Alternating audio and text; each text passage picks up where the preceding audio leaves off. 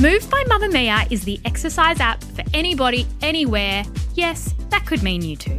The workouts have been designed to fit into your life so you can move when you can. The 15 minutes you can squeeze in before work. The 20 minutes you get to yourself while the baby naps. The half hour you can spare at lunch. There's a routine for you no matter what your day looks like. A reminder as well, this is included in your Mamamia subscription. If you are a Mamamia subscriber, you already have access to Move. Download the Move app and log in with your Mamamia login. Head to move.mamamia.com.au and use code MOVE10 to get $10 off a yearly subscription. You're listening to a Mamamia podcast. From Mamamia, hi, I'm Claire Murphy. Welcome to the Quicky, getting you up to speed daily. If you have family interstate and you live in New South Wales, the ACT, or Victoria, or if you're in any state or territory and your family is overseas, there's a question that's being asked over FaceTime, phone calls, and Zoom chats the country over. Do you think you'll be allowed to come for Christmas? Today, we look at what we can expect the country to look like when December 25 hits this year, whether we'll be reunited with family cross borders, or more likely, those in other countries.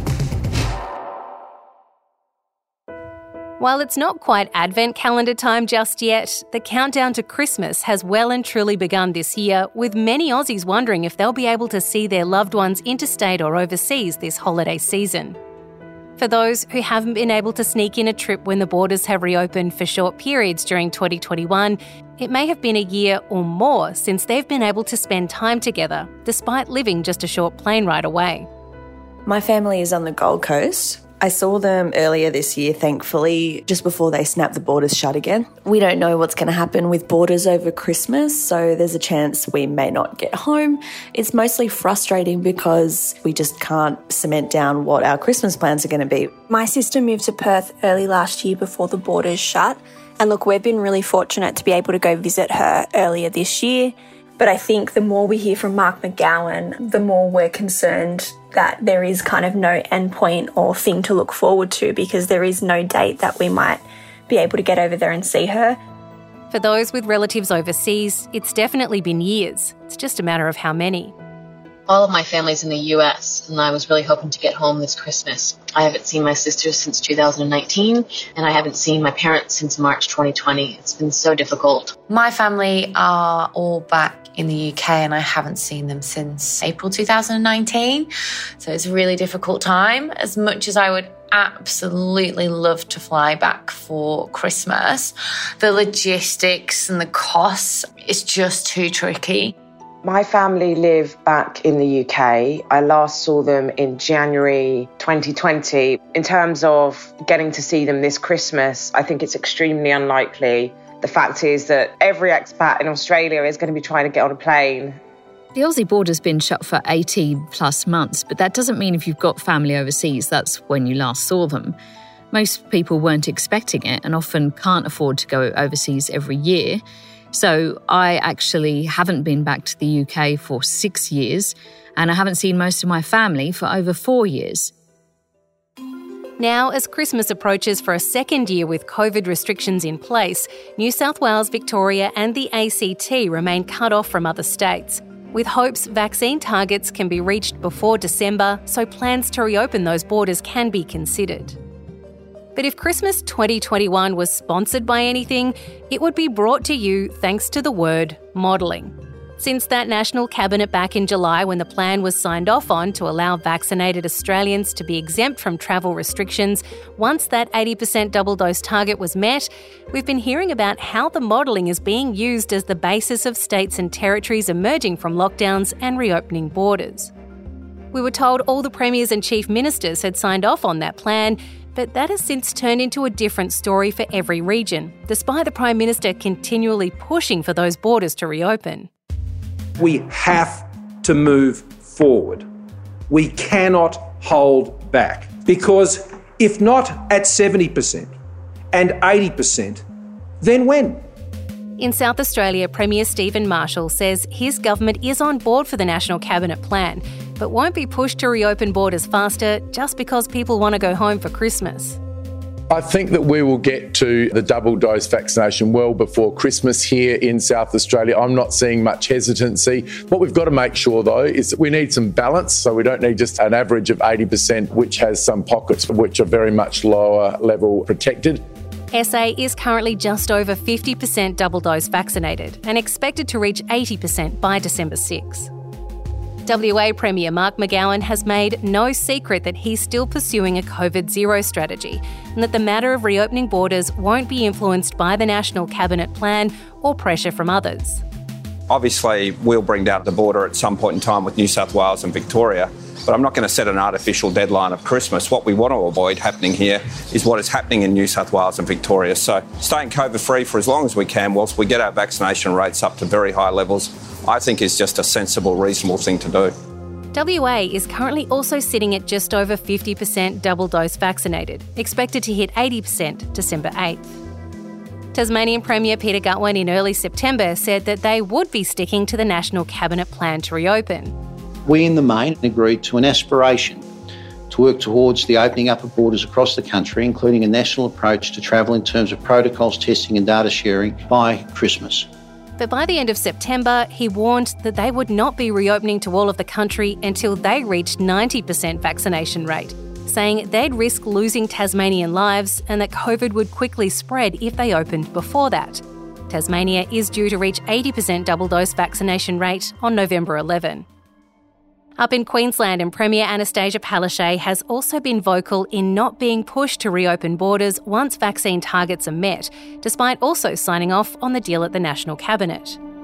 Let me make it very clear we will always put Queenslanders first, and we do not have any intentions of opening any borders whilst there is community transmission active in Victoria and in New South Wales. Queensland is expected to reach 80% vaccination target in early December. But when Ms Palaszczuk was asked if borders would then reopen in time for Christmas, she said not necessarily. Queensland's Chief Health Officer Jeanette Young said business should prepare and hope for interstate visitors by Christmas. The Northern Territory's Chief Minister Michael Gunner announced their plans to reopen borders once they reach 80% double dose vaccination target but says unvaccinated travellers from at risk COVID zones will be stopped from entering the territory.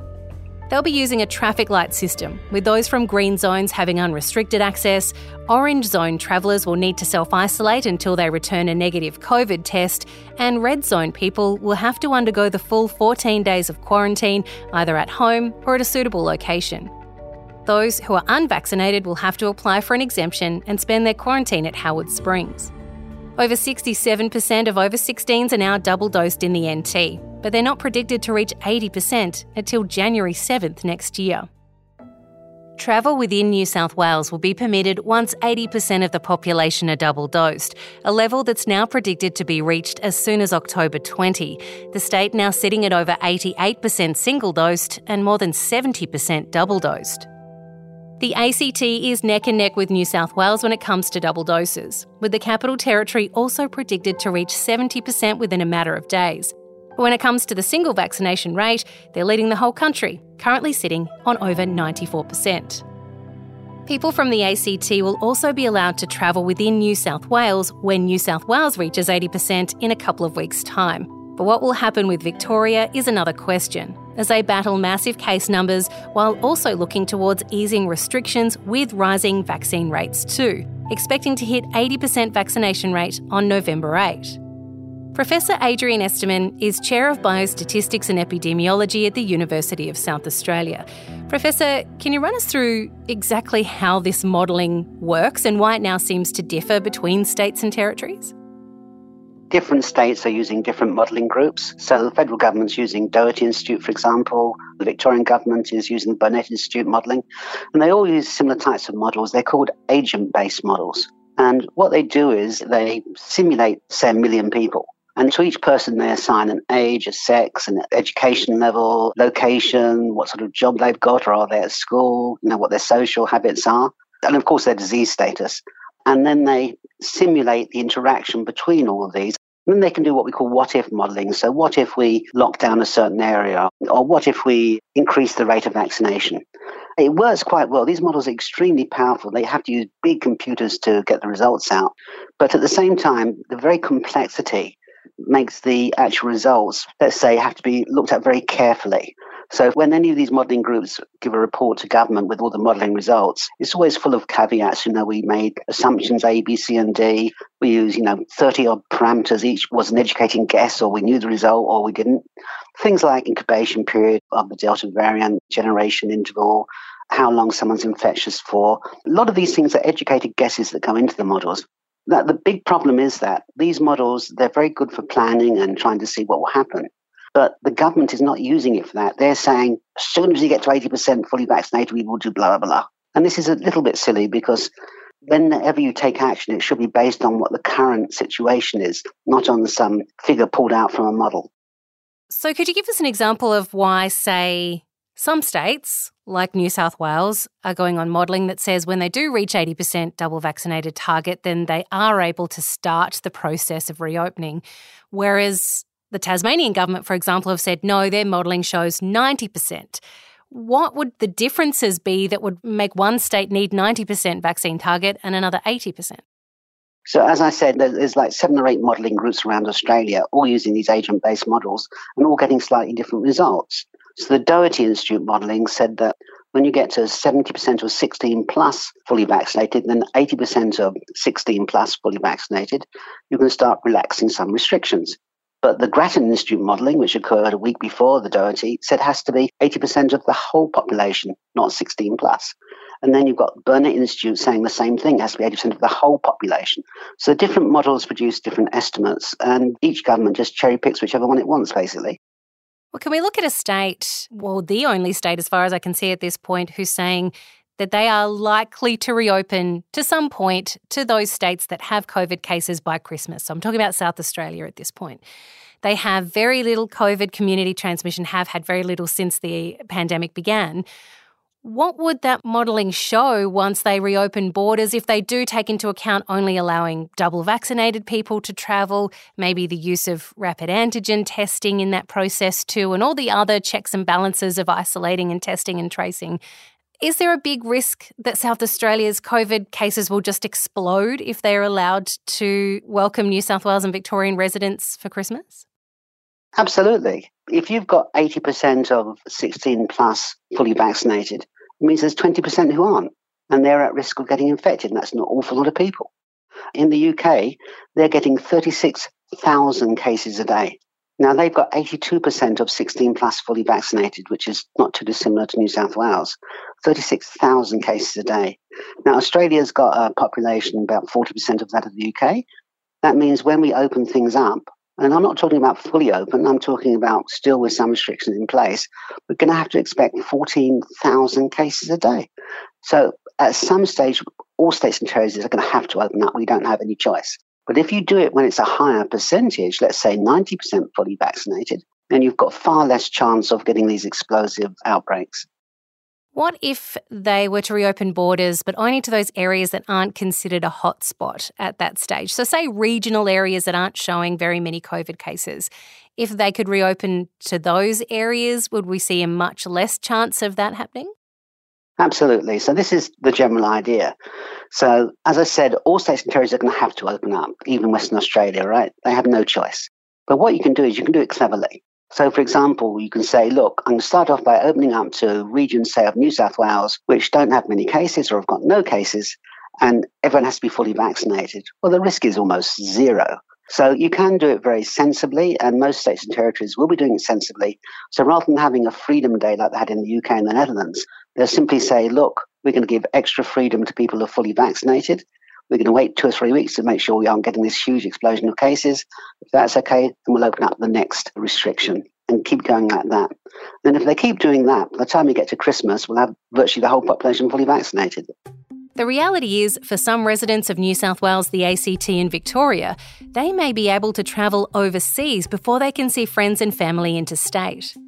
Prime Minister Scott Morrison announced recently that international borders would reopen in November once the 80% national vaccination target was met. It's time to give Australians their lives back. That means vaccinated passengers who return a pre flight negative COVID test will only have to do one week of quarantine on their return home. That time can also be done at home, travellers no longer having to shell out the $3,000 for hotel quarantine. Travel would not immediately be reopened for foreign tourists to come here, but Mr Morrison said they are working towards welcoming visitors back to our shores. But not all the premiers and chief ministers agree on allowing this to go forward, and it's up to the individual state or territory whether they'll accept returning Aussies. At this stage, it looks like New South Wales and Victoria will go ahead with the return to international travel, but Queensland and WA definitely won't at this stage. There are still Australians stranded overseas who haven't been able to return home since the borders were shut back in March 2020. But while all this talk of reopening and reunions with friends and family rages across the nation, there are pockets of our community who are watching on with fear.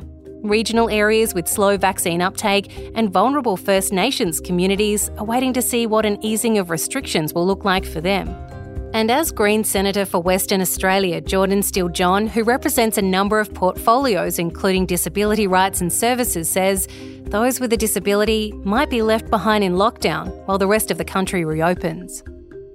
There absolutely is, and not just among disabled people, but also among other parts of our community that are still not protected by the vaccine. We've got young people, we've got the immunocompromised, people that are on chemotherapy and going through medical treatments that mean they can't be vaccinated, and also among First Nations people. All of these groups have really low levels of vaccination even though we were meant to be at the centre of the government's plan to vaccinate our community.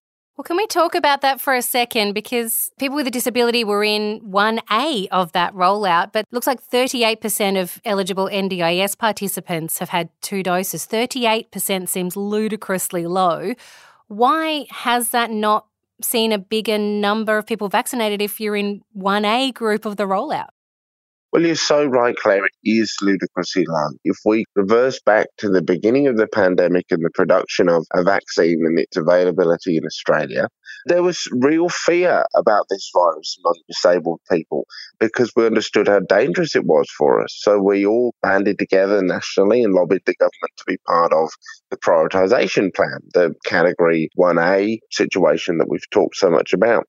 And what that meant is that as we received the vaccine, those will go into the arms of people that if we got corona, we'd be in a really bad way. And that was meant to be done and sorted by about May this year it very rapidly became clear to disabled folks that that just was not occurring. And we started asking a bunch of questions as to why. And what we eventually found out was that in secret, without telling anybody, the Morrison government had actually taken disabled people off the list of prioritisation. And that therefore meant that we were not getting the vaccines that we needed at the speed that we needed to receive them, meaning that we've come to this point where we're just about to really quite radically change the way that we manage corona in the community, right? Removing lockdowns and things like that. And yet we're only at 38, 39% of the population covered. And it's both frightening for us as disabled people, but also really frustrating that our government has put us in this situation. So, should you be rushing to buy a plane ticket now before prices skyrocket? Will we be allowed to go home for Christmas or have our family come to us from interstate this year? Well, all that remains to be seen. But Professor Esterman says our chances of it happening are looking pretty good. I think there's a pretty good chance. I'd probably put it 80% chance of all interstate travel being okay by Christmas. That's the Quicky for today. This episode was produced by myself, Claire Murphy, and our executive producer, Siobhan Moran McFarlane, with audio production by Ian Camilleri.